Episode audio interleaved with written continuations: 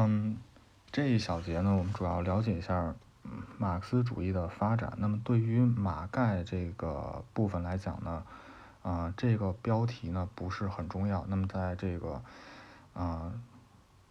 毛中特这个部分呢是比较重要的。我们就是简单的了解一下这个列宁和中国共产党对于马克思主义的丰富的发展，就是简单了解一下就行了。首先，我们先看一下列宁的这个，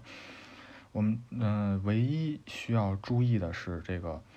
政治经济发展的不平衡呢，已经成为资本主义发展的绝对规律啊。所以，列宁提出的这个。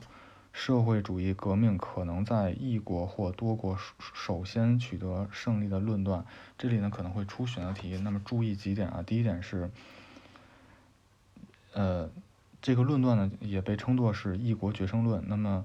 他可能会这么出题，就是说呢，首先列宁对于马克思主义的发展提供了哪些这个丰富，或者是他的。主最重要的这个提法是什么？那么就是这个一国决胜论，就是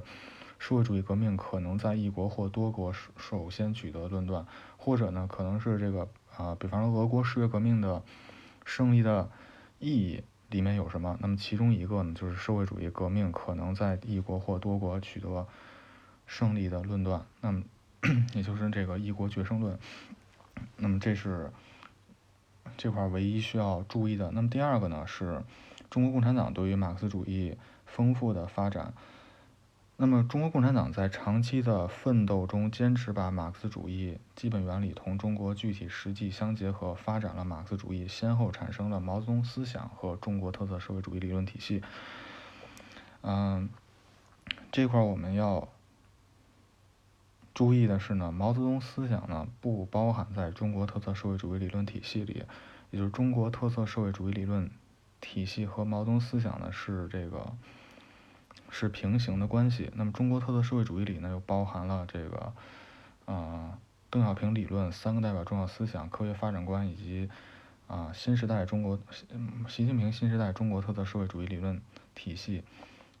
的这个内容，那么这是至少截止到呃今年是这样，二零二一年是这样。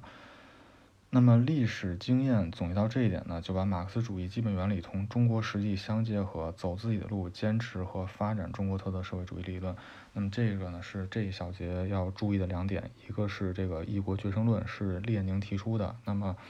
还有一种可能性呢就是。这个十月革命的意义是什么？那么证明了这个社会主义